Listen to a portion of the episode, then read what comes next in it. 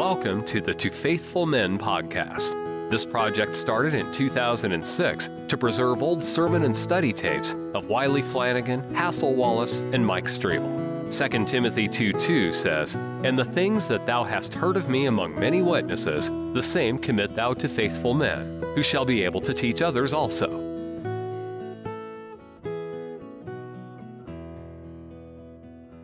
Those that could not come, those that are sick, those in the hospital, may they know your guiding hand. May they rely upon thee as you would have them to do. Help us all to cast our cares upon thee, realizing that you do care for us. We just pray, Lord, that we can each day of our lives claim thee as our shepherd in a way acceptable unto thee. Help us now as we endeavor to understand your word and talk about it. Help us to worship you and praise you tonight as we should. Whatever might come in our mind or be before us that would hinder a true worship service, Lord, help that to be removed to your glory and for our good. In the name of Jesus Christ we do pray, and amen. Tonight I want to endeavor to finish up the sayings of Jesus in John chapter 3. I feel that it would be pleasing to God if I could preach through verses 14 through 22 tonight, or discuss that the best that I know how by the Spirit of God.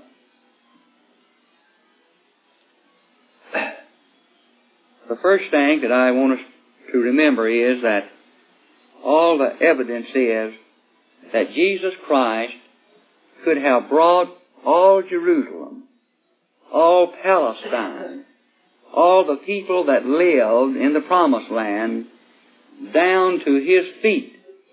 I could not imagine anyone not being willing to follow Jesus Christ if he'd wanted them to. He had everything it takes to be a big crowd gatherer if that's all it had been to him. And, of course, if he'd have been a natural man, he couldn't have performed some of the things that he did.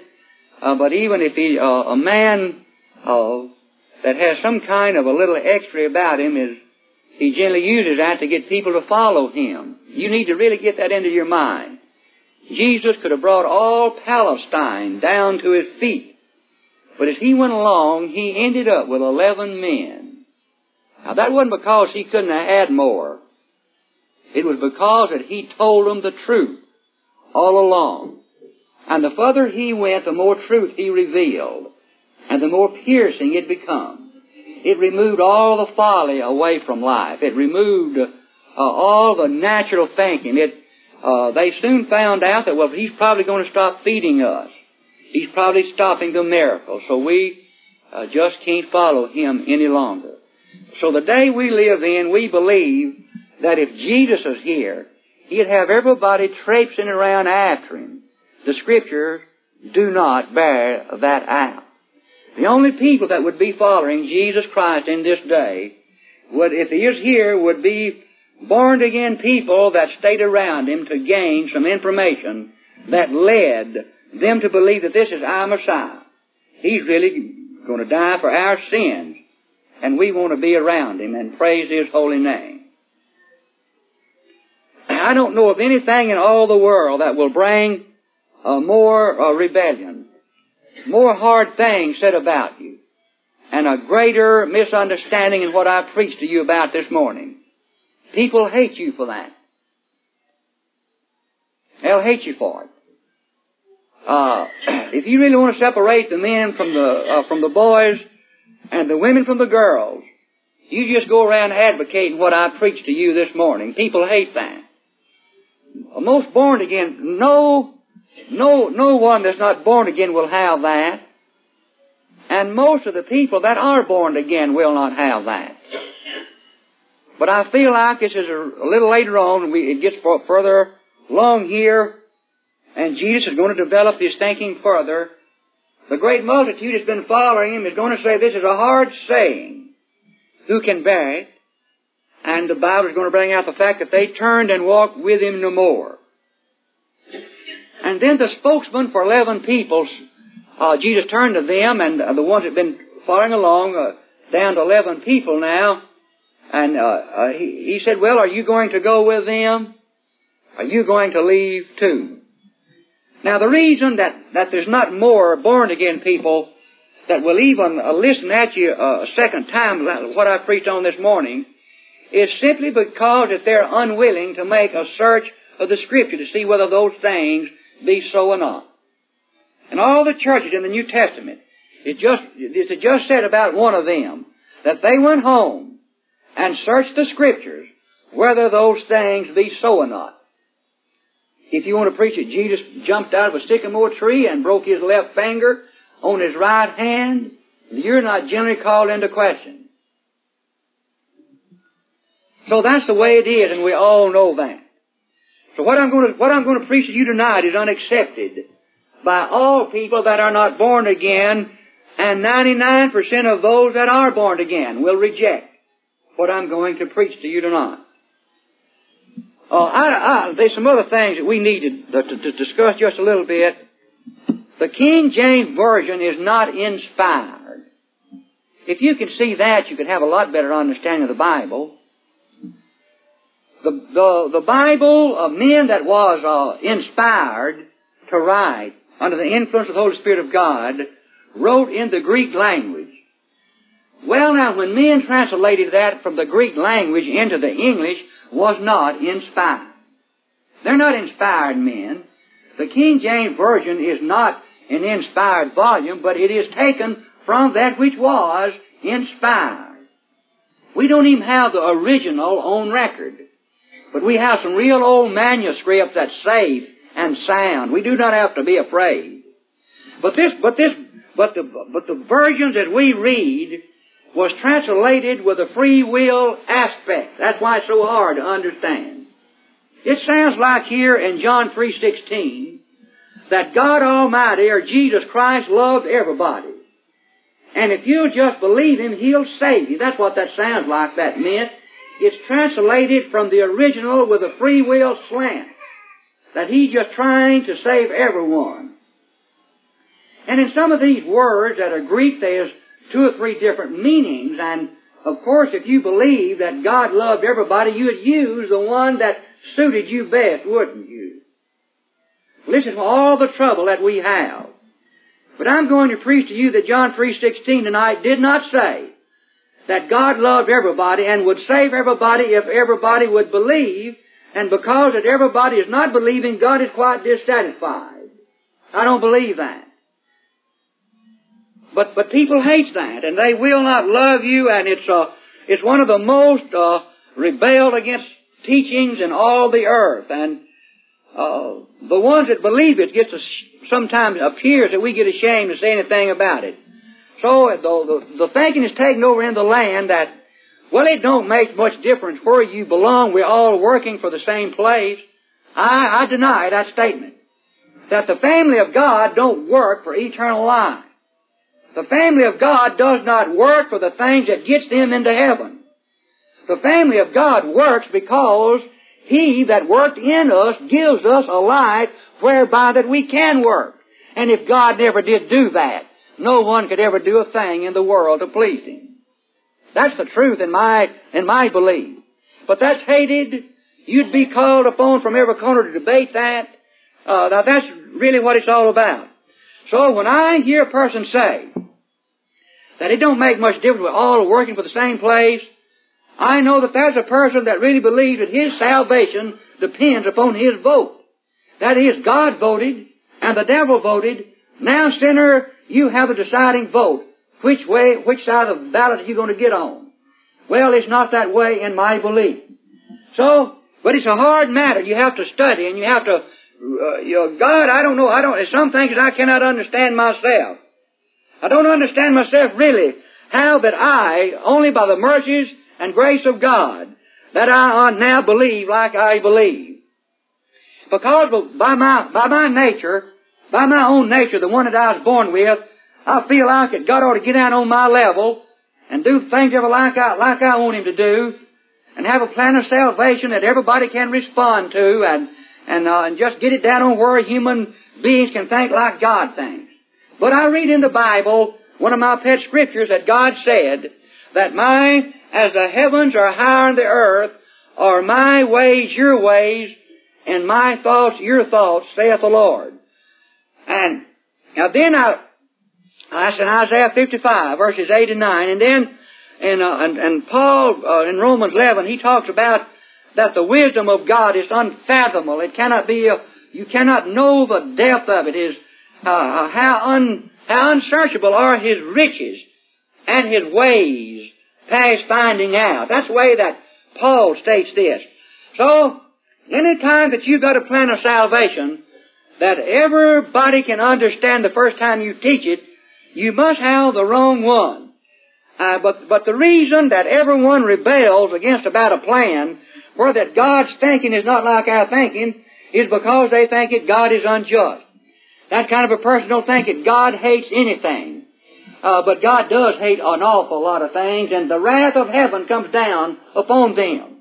And the only reason that anyone is going to be delivered from the wrath to come is because God, in the person of the Lord Jesus Christ, come and died for those that He loved, that the objects of His love might have that salvation in the Lord Jesus Christ. A salvation that God planned before the world was. And He planned every bit of it in the Lord Jesus Christ. Nothing in what the man could do, because he's dead in trespasses and in sin. He's in a life that he cannot share with God. Let me ask you, did you share your sinful thoughts with anyone this week that you had? Well, of course you didn't. When Adam and Eve sinned, they couldn't even share their thoughts with God anymore. To you men, if you lusted after a woman, did you share that sinful thought with anyone? You can't share sin. That's why that we can't go to God. Sin has separated us. We're afraid of God. Adam and Eve run off out in the woods and hid themselves. But up to that time, they had been meeting with God around that tree where that they eat to refresh themselves, to keep on living. There they commune with God, talk with Him in all confidence. That was the height of their day. To meet there, as God would come in that garden, and walking through there, it wasn't on feet, but He traveling, they heard His voice, and He would be coming to them, and there He'd talk to them. But after this sin, that's what death is. Death is being separated from God. No fellowship. Well, you're even ashamed to tell Him what you thought. You're even ashamed to tell your neighbor what you thought. No one on earth can share sin.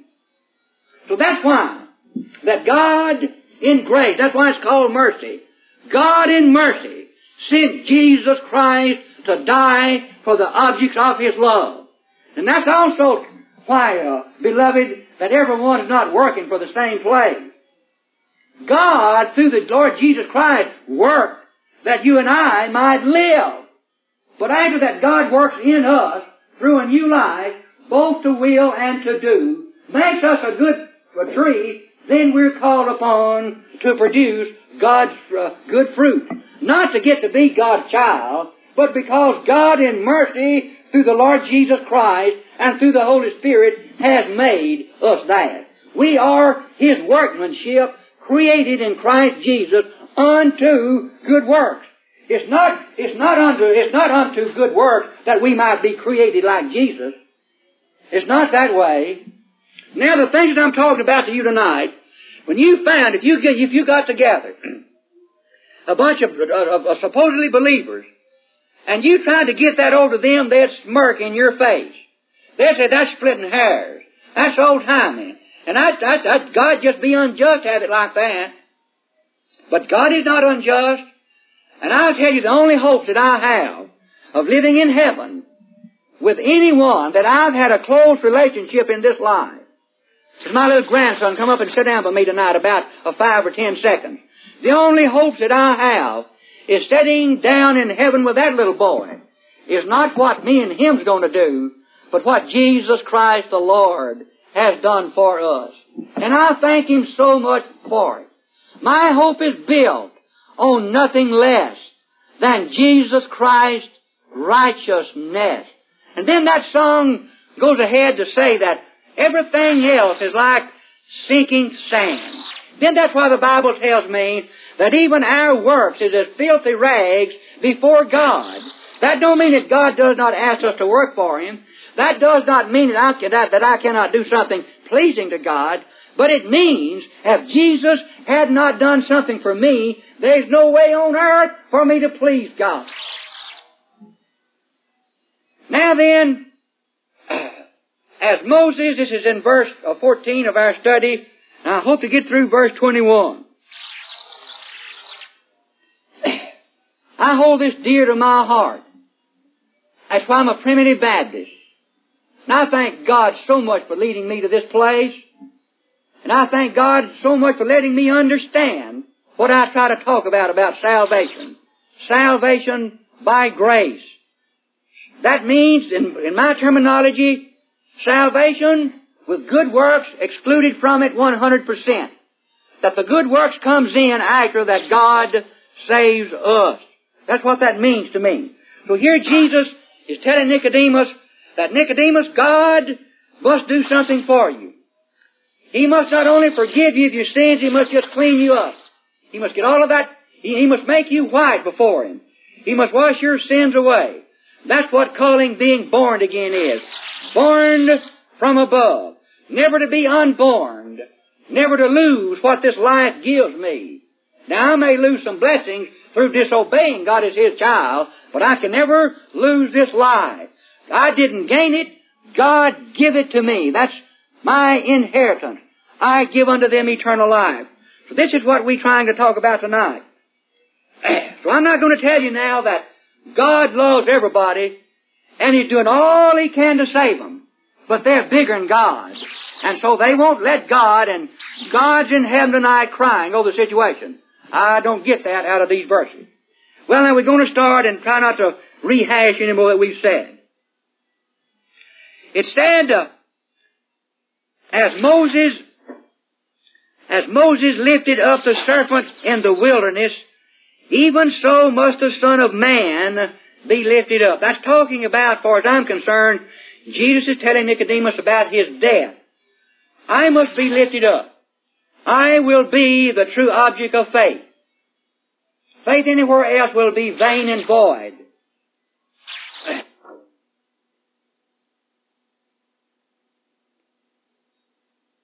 And then that life through the Spirit is going to take what Jesus Christ done and apply it to your life, where you can feel that cleansing, where you can feel that you have the right to have the name of Jesus upon your lips, to go to Him in prayer, talk to Him, belong to the church, be baptized, work.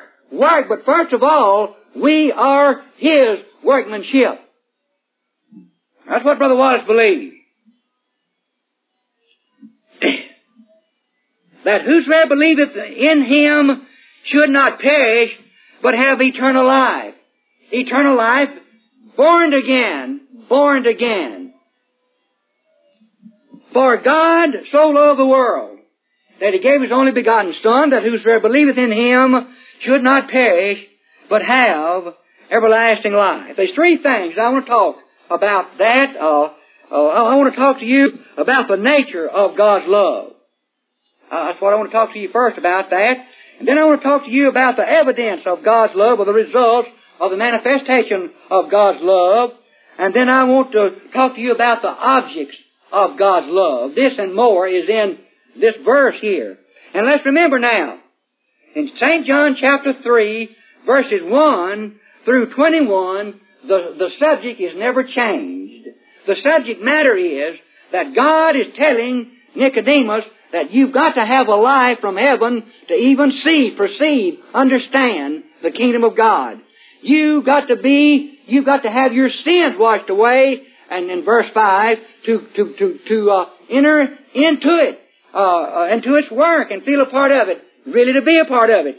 Then he goes ahead to try to develop that. And then down here where we're at tonight, the subject matter has not changed. The first thing we want to talk about in John 3:16 is the nature of God's love. God so loved. Now the magnitude of God's love is in that verse, of course. How much God loved, the greatness of His love, the immensity of His love is in that verse, of course. But I don't believe that's the leading thought in it. And when you go and study You get you a Greek lexicon, they call it. That's a book you get, and it has a Greek word in there, and then it have the side of that for the English don't know Greek. It'll tell you what that Greek word means in English, and sometimes it has more than one meaning. So when you go and study and look at what that word "sow," God sow, and that's I believe that's the way that God inspired men to say it. God so loved.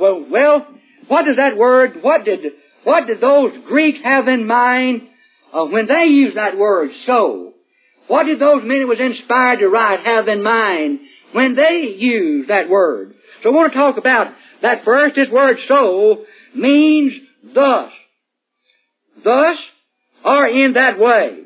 What he's saying here that God loved thus, or in a particular way, is what the thought is being conveyed here tonight, or in this saying here. God so loved, the nature of God's love, the way that God loved. God so loved in this way is the thought that I believe this writer is conveying.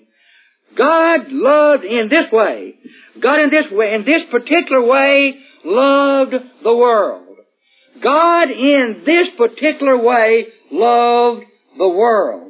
You know, all through the Bible it's always talking about the followers of Christ as a unique people, a special people.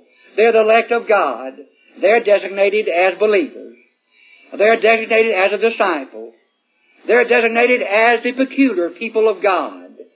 That's the way it's always. And through the Bible, when we concede as it is, he's saying that God in a particular way loved them.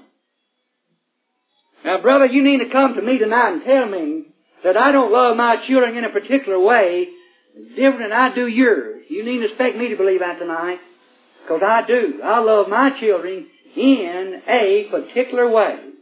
You need to tell me you don't either, because Brother Wallace wouldn't believe it. If you don't love your children in a particular way, different from anyone else's children on this earth, there's something wrong with you. Aunt Ira don't never come to see my grandson when she's feeling bad. But Aunt Ira goes to Tupelo to see her granddaughter even when she's feeling bad, because she loves her in a peculiar way. Particular way. That's mine. God has a people that belongs to Him. It says, and even in the Old Testament, we're all the time hearing this, about if somebody will pray, but listen how that starts off. Here's how it goes.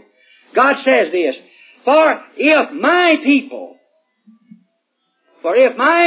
that are called by my name will humble themselves and pray, I'll hear from heaven, and I will heal their land. That's a special group. So God, in this particular way, loved the world. In other words, it's saying here that God had a special respect for someone. If you love someone special, you have a respect for them. God had a respect for His people. Not only that, in this verse, real love has a joy towards its object. God has a joy in this particular love that He has for the object of His love. God had a sacrifice provided for the object of His love. God so loved that He gave, said in this special way, God provided a sacrifice for this group of people. My people that I chose before the world was. My people that I chose in the work of the Lord Jesus Christ before the world was. These special people that I chose in the work of Christ in heaven before I made the universe. I love them in this special, peculiar way, is what God so loved means. It don't mean that God so loved everybody and doing the best He can thereafter. That's not what that's saying. Now then, if you go down a Greek lexicon and studied that, you'd find out the word "soul," its first meaning was exactly what I've said. In that way. That's what, as far as I'm concerned, that's what the inspired writers meant when they said God so loved. They meant that God so loved in a particular, special, in this way, the world. All right? Then we'll talk about the world here for a little bit as we pass along and see what we can make out of that. God so loved the world. Here in this verse here, the word world designates the object of God's love, a certain people chosen by God for salvation. That's what that word world means there. I want to look at that now, four other places beside the ones that we've used here, and then you just have to accept that or reject it. I may turn to some of them, and I may not.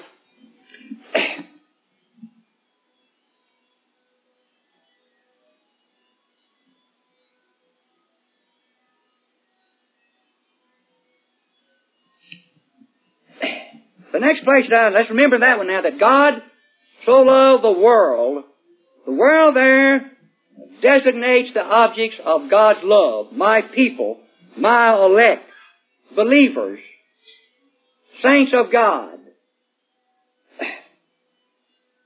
John 3:16. Then in John 3:17, it says here that God sent His Son to save His chosen people. But it used the word world. We'll just read that. In John 3:17, we're right there. Here's what it said. For God sent not His Son into the world to condemn the world, but that the world through Him might be saved. Now the way that that's interpreted generally is that God sent His Son in among mankind to die for them, and that all out of that can be saved that will accept Him. But here's what that's saying, that God sent not His Son into the world, sent Him to the chosen people to condemn His chosen people. He didn't send Him for that. Jesus Christ did not come to condemn God's chosen people. Well, why didn't He? Friends, they was condemned before He ever left heaven. The world ain't getting condemned. And the only persons that will never be condemned is of those that's in Christ. If you don't believe that, you read Romans 8:1. Let's just turn and read that right now to see what that said. Romans 8:1. You're already condemned. So He didn't send Jesus into the world to condemn the world or to condemn the objects of His love. He sent Jesus into the world to get them out from under that condemnation. And when Jesus died for them, the elect of God is no longer under that condemnation of sin. Romans 8:1. There is therefore now no condemnation to them which are in Christ Jesus. See, if we just got to learn, we won't. We'll know whether we believe the truth or not to a large degree, I believe. So no, God didn't send Jesus into the world to condemn it. It's condemned already. And would have ever stayed that way, separate and apart from the work of the Lord Jesus Christ. But for the ones that God chose in Christ before the world was, He died for, and there is there now no longer any condemnation to them that are in Christ Jesus. But what does that mean in Christ Jesus? That simply means that God, just like Ephesians said, according as He has chosen us in Him before the world began. Now that just simply means that God had a plan. He had a plan to save His people in the midst of their downfall. When He would bring through sin that every human being would be condemned. So Jesus don't come for that. It's already that. Jesus comes to get someone out from under it. Now the thing that sends anyone to torment is condemnation. You can't get yourself out from under it. There's just one thing that can relieve you of this condemnation, and that is the blood of the Lord Jesus Christ. So God didn't send Jesus to the object of his love, to condemn the object of his love, but that through what Jesus done, the object of his love might be saved. But he calls it a world. Just means every kind of people. They some black, they some red, they some brown, they some white. God's got a people in every nation, kindred, people, and tongue, and they're not under the condemnation that sends people to hell because God sent Jesus to get them out from under it. And God loved them in this way. An offering to get them out from under their condemnation that they themselves couldn't get themselves out from under. Nicodemus, you must have something that God has. And he loved in such a way to give it to his people. Thank you, Lord, for such love that's beyond my wildest imagination. That's a hateful doctrine to everyone that is not born again, in most people that are. Suppose, friends, that God has given everybody a shot at it. They're absolutely unable to do anything to help themselves. I ask you tonight what a bear would that have been. If a man, let's just say that I love ham, but I can't climb, I don't love to climb, and he hangs it up in the top of a tree that I can never get to, and tell me if you'll reach it, you can have it. Well, that's why God sending Jesus and dying for our sins, and me being under condemnation that I can't do anything anyway, I'm separated from God, and then telling me that it's yours and you can have it if you want it. And there's no way on earth for me to reach it. That's what it amounts to. But God done some way. Not only that He gave it to me, but He provided a way for it to be applied to my life. And that's what He's telling Nicodemus. The work of Christ must be applied to the elect of God that I chose before the world was. And there's no way for them to do it. And I'm going to send the Holy Spirit and apply that work to their lives, that they might be with me forever and forever and forever. That's the way the little babies get saved. That's the way that people don't have a good mind get saved. They little babies not getting saved when they're in high purity. And a person that grows up and never has a sound mind, he don't get to heaven because he wasn't accountable. That's not it. He gets to heaven through a plan of God that's steadfast and as sure as Jesus Christ Himself. And God loved in this way. God so loved that He sent a sacrifice in that way. Oh, the mysteries of God. I don't understand even what I'm saying. My ways are not your ways, and my thoughts are not your thoughts. God says, that I devised a plan in heaven before you ever lived that you cannot understand, but I'll fix you where you can believe it. But you'll have to study to know the truth of it. And if you don't, in all probability you're going to believe error and get something on your level and then tell how ungrateful I am by the true plan and how unjust I was and God's not fair. He's the most fairest, He's the Bible, He's the fairest of 10,000 to my soul. He's not only like that, but He's fair and just, even saving one human being that went under that condemnation through Adam, our own works as well. Sinful nature, separated from God. Let me ask you again, have you shared your sin with anyone this week? Well, if you hadn't shared your sin with anyone this week, I know you didn't. I'm talking about a human being. Then I know you wouldn't share it with God. But isn't it wonderful that I can share my sin with God? I go to Him and I say, God, I sinned today. And I go to Him unafraid, knowing He's going to hear me. And after I confess it, I'm going to be able to feel, like in John 1:7, that the blood of Jesus Christ keeps cleansing me from my sin. And I can thank Him for being my Heavenly Father. You know how I do that? It sure wasn't because I accepted Him one day. It's because that He gave me eternal life and fixed me to where that I could have that privilege of using the throne of grace. I never do. You don't ever accept anything about eternal life. That's just like accepting the wind. God gives it to you. And then you hear the gospel. The Holy Spirit will bear As you have that life, the Holy Spirit will bear witness with your spirit that you're a child of God. And you have every right to have King Jesus' name upon your lips. And there's nobody want to have King Jesus' name upon their lips. But what can have it? Nobody wants to go to heaven while I get to go. Nobody's left out who wants to get in. But nobody wants to get in except those that God has given life. And without that, I'll tell you this exactly. I'm going to tell you pictures in the Bible, in Peter's writing. It's about an old hog. And people got out of the mire and washed her up. And undoubtedly, I put a red ribbon around her neck and perfumed her good. And turned her loose. And Peter describes that about people that's trying to get to heaven by their own works.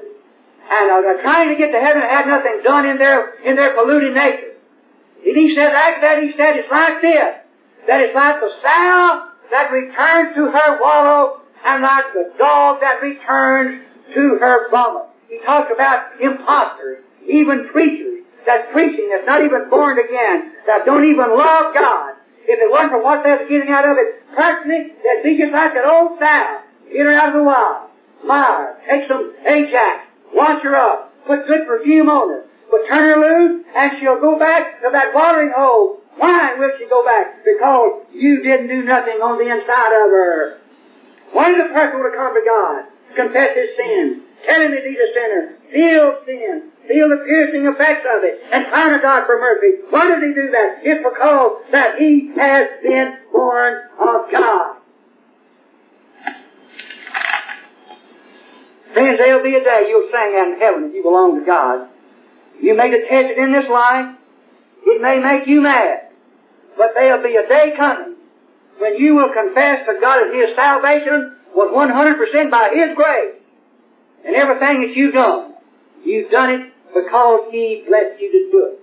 You will not take no credit in heaven whatsoever. And you'll never have an opportunity to walk up to God and tell Him when you let Him save you. You'll never get to do that. But you will get to go up and thank God for saving you, and thanking you for washing you whiter and snow by His blood, and give Him praise perfectly in heaven. You'll have that and say, God, I thank you for loving in that way.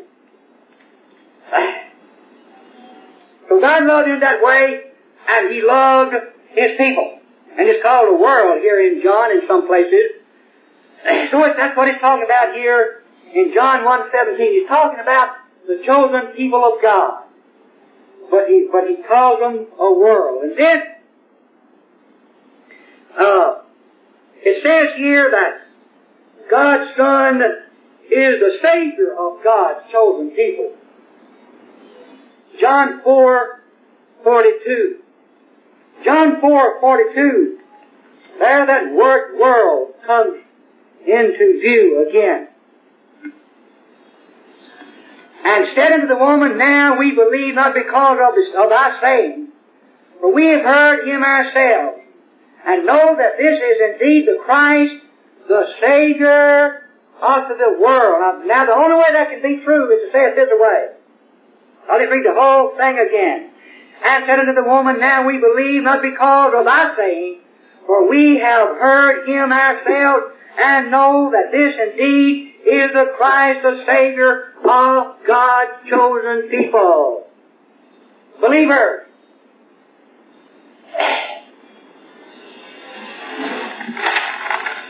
in John 1:29, in that verse it says that Jesus is going to be the Savior. It said in that verse that he's going to wash our sins away, going to take our sin guilt away.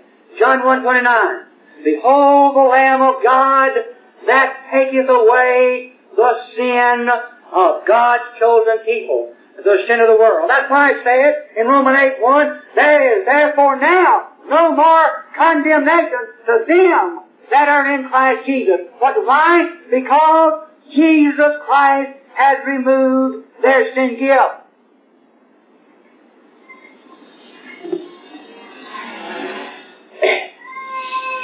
I want to read you another place that I won't read anymore. There's one in John 6. John 6:33 has the same idea that that Jesus gives life unto the world. It says there, as meaning more than that you must be born again by God, and it's through Jesus Christ that God gives all the life to His chosen people. That's all in the world. That means, in my interpretation of the Bible. But I want to read you what G.E. Ladd said. He's a modern-day theologian. What I say in modern day, he lives in my time, he's still living, and I don't even know whether he's a Baptist or not. But I want to tell you about what G.E. Ladd said about these five scriptures that I have read to you about here, or three or four of them that I read, and about John 6:33. I want to read you what he said about it. Now, I wanted to get someone who wasn't a Baptist to make some comment on that. Most commentators that write, here's what they say about the verses I'm talking to you about tonight, that God so loved, that shows the immensity of His love, how much that God loved the world, that's every human being. And that if you just believe, God will save you. That's what every one of them said. But here's what G.E. Ladd said, and of course the reason I like that is because I believe he said the truth about it. Nevertheless, here is what he has to say. These sayings are these five verses I read to you about here, about Jesus Christ being the Savior of the world. Here's what he says about them. These sayings carry no distinctive universalistic emphasis. He's saying that God just universally loving everybody, said that's not the emphasis there. These have no distinctive universalistic emphasis, but merely designate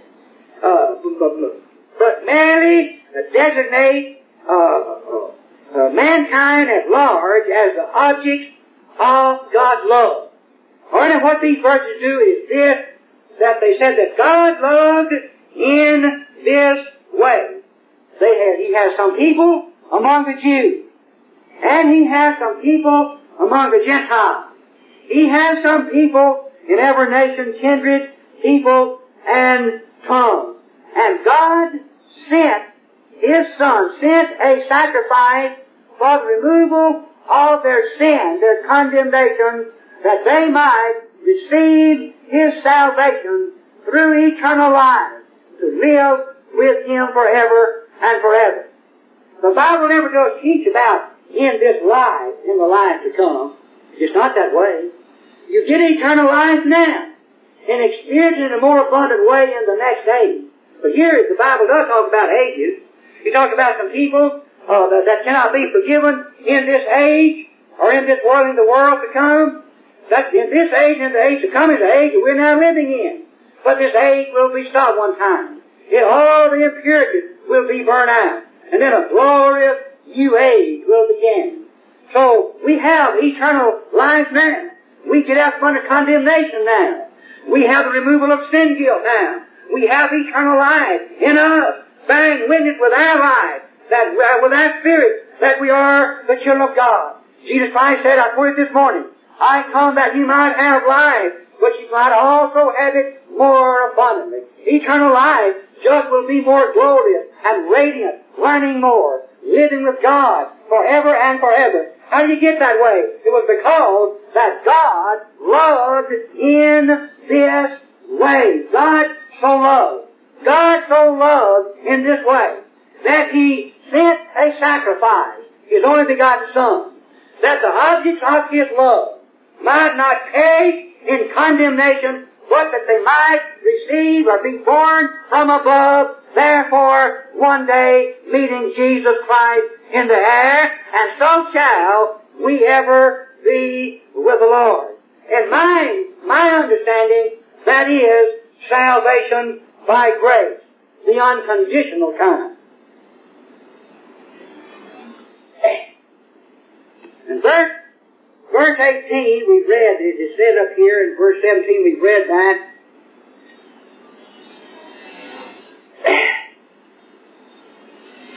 No, I may not, if I don't get through this, I'll probably will not try to keep you in it next Sunday. But we need to look at this whosoever will, just whosoever business just a little bit. that whosoever believeth. That word just sounds like it, that God just holds the gate open and says, you can walk in if you want to. If you don't blame nobody but yourself. I made a way. That's what it seems like, whatsoever. That's whosoever. That whosoever believeth. That's what that word sounds like. These are the objects. Let me say about this, number two, was the evidence of God, of love. The manifestation of God's love is found in that God so loved the world that He sent Jesus, a sacrifice. That's how that God loved in this way. He sent Jesus, a sacrifice. And then we get down to the object of His love has to do with this word, whosoever. Whosoever. Whosoever believeth. Whosoever. About the first meaning that you'll come up to if you got down this book over yourself, if you had one, and you learn how to use it a little. You say, I wonder now what that word, that whosoever, what that man have in mind when he was getting that out of that Greek a long time ago and he translated it where I could say something about it as whosoever. What does that say in the Greek? Well, if you got that down and studied a little bit, if you was real honest, you come up with something just about like this. That whosoever is repeatedly saying this, those who are of this kind, believers, elect, disciples, saints, children of God. God so loved this way, that those who are of this kind, follow that? Then you've got something to really hang your teeth in. God loved in this way, that those of this kind should not perish, but be born again. That's what that says. You can go to heaven on that. You can rest with it. It makes sense. It keeps God in the right position. He's got a salvation that I cannot understand. It's not on man's level. It's on God's level. Loving in this way that those of this kind might be saved.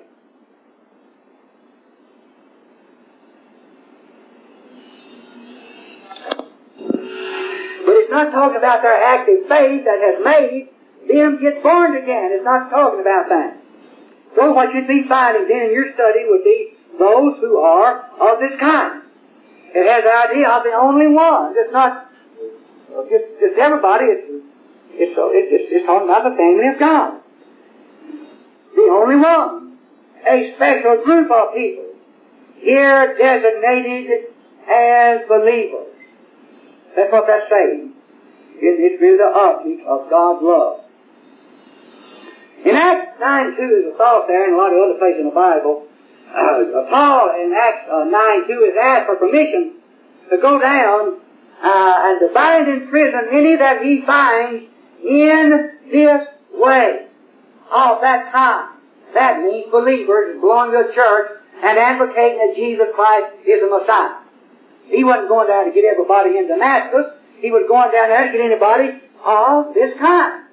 So Jesus Christ come not to condemn this kind, but to save this kind, to get condemnation out away from this kind, and to give eternal life to this kind, that this kind might see God in peace after a while, and live, feeling that peace in our bodies, in our bosoms, right now, tonight. So that's what whatsoever means. God loved in this way that those of this kind could receive salvation. Then, in verse 18, he that believeth on him is not condemned. And you can rest assured of that, that'll stand the test of time. Any person that can lift up their souls in an act of faith to the object, Jesus Christ the Lord, is not condemned. Well, how do you know he's not condemned? Because he took that life that got him out from under condemnation, applied to his own soul before that he could actively believe. He can't take, no wonder Paul kept saying, well, I'm just trying to interpret what Jesus said, he that glorieth, let him glory in the Lord. That's what that's saying. He that believeth on him is not condemned, but he that believeth not is condemned already. When, friends, it just wasn't because that he wouldn't believe. He is condemned for that Jesus Christ ever left heaven. Can you see that tonight? But there is therefore now no condemnation to them of this kind that Jesus comes to save. Oh, yes, friends, God's family is something special to him. He loves them better than all. He loves them better than anything. He makes special provision for them. He says, cast your care upon me, for I care for you. So me and little old James Scott, if we ever go sailing through the air to meet King Jesus in the air, we may say in this life that we have faith, and I thank God for it. And we look upon Jesus Christ, just like they did that serpent in the wilderness. Don't look upon Moses. He can't help. You must put your faith in an object. And that true object one day will be manifested. Jesus Christ the Lord. And those that can then actively exercise that, they need not believe that they're condemned any longer. Their precious Jesus has done something for them. Then, and this is the condemnation, that light is come into the world, that's Jesus Christ. And men love darkness because they're in sin, because of their nature. Love darkness rather than light. That light is come into the world, that men love darkness rather than light, because their deeds were evil. They are so evil they won't confess them to each other, much less to God. Now let me ask you this question tonight. If God just provided a way and didn't do nothing for me, where I could believe in that way, you pray tell me out of this verse what good it would do me. If I'm living in darkness, that means that I'm dead in trespasses and in sin, and I love that better than I do Jesus. Tell me how that I'm going to come to it. Well, Jesus wanted Nicodemus to know that God's going to give eternal life to some special people, the ones that he chose before the world walked, that they might bring him honor and glory in this life. This is why that God's way is bigger than anybody else's way. That's why highfalutin has got no claim upon it no more than a pauper. Friends, whether we're a pauper, whether we drive a Cadillac or push an apple cart, we must have a second birthday to enter in to the mighty kingdom of Israel God. Whether you went to a university or you lived in the back alley and smelled its odor all the days of your life, the fact is going to count, not specifically that you accepted Christ, but that God lived in you, whereby that you could do it. He that glorieth, let him glory in the Lord. So here, reading that men not going to come to Jesus without being born again because they're in darkness and love the same. So therefore, the subject hasn't changed. Nicodemus, you see now why you got to be born again. Men come here totally depraved. Men live in that condition. They're in darkness. They love that better than they do life. It's dog eat dog in this old world as Adam had sinned. But God, in His way, saved people of this kind. They are the objects of His mighty love. For everyone that doeth evil hateth the light, neither cometh to the light, lest his deed should be reproved. But he that doeth truth cometh to the light. The only way that anyone can come to the truth is that they first must be God's workmanship, created in Christ Jesus, unto what I'm reading to you about tonight. In other words, they've got to be born again before they can do it.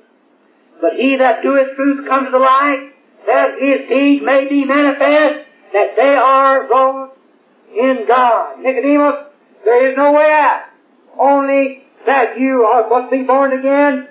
Don't wonder so much at it. Just see your helplessness, crying to God for mercy if that's the way you feel. Throw yourself upon Him, for He careth for you. What I preached to you this morning and tonight is the most hated doctrine in all this world. Most people years ago discarded it, gone away forever, brought God down upon their level.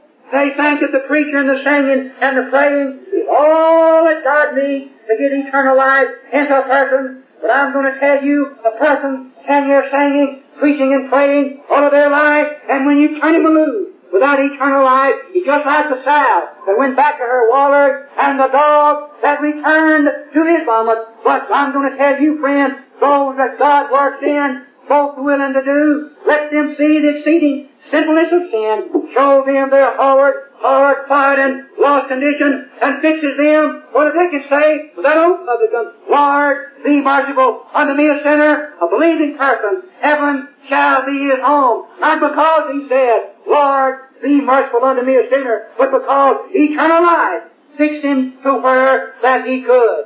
Dear Heavenly Father, we're thankful that you didn't leave your people lost and ruined and under condemnation. Help us, O Lord, not try to help you with your salvation. Just those that are born again, help us to live for thee. Help us to encourage others to come and to hear, to come and repent, turn and follow thee. That's what we're supposed to say. And when it happens, help us to cry out with thanksgiving in our heart unto the Most High Heaven, Lord, thank you for giving eternal life to brother or sister so-and-so, or that little one, wherever it might be. God, we're thankful that this salvation is so powerful that it cannot be thwarted. It's so far-reaching that none of your people will be left out. It can reach down into the heart of a little baby or sin upon an old man and get all in between. God, thank you for your plan. I cannot ask you to be long-suffering with us poor human beings with such little insight going around. Thank you that the devil's got the upper hand and you're going to lose a lot in the end. God, it will not be so. Help this church to be a pillow and ground of truth until you come back. In the name of the Lord Jesus Christ, I do pray, and amen. Thank you for listening. Don't forget to subscribe and share with a friend. Be steadfast, unmovable, always abounding in the work of the Lord. For as much as ye know that your labor is not in vain in the Lord.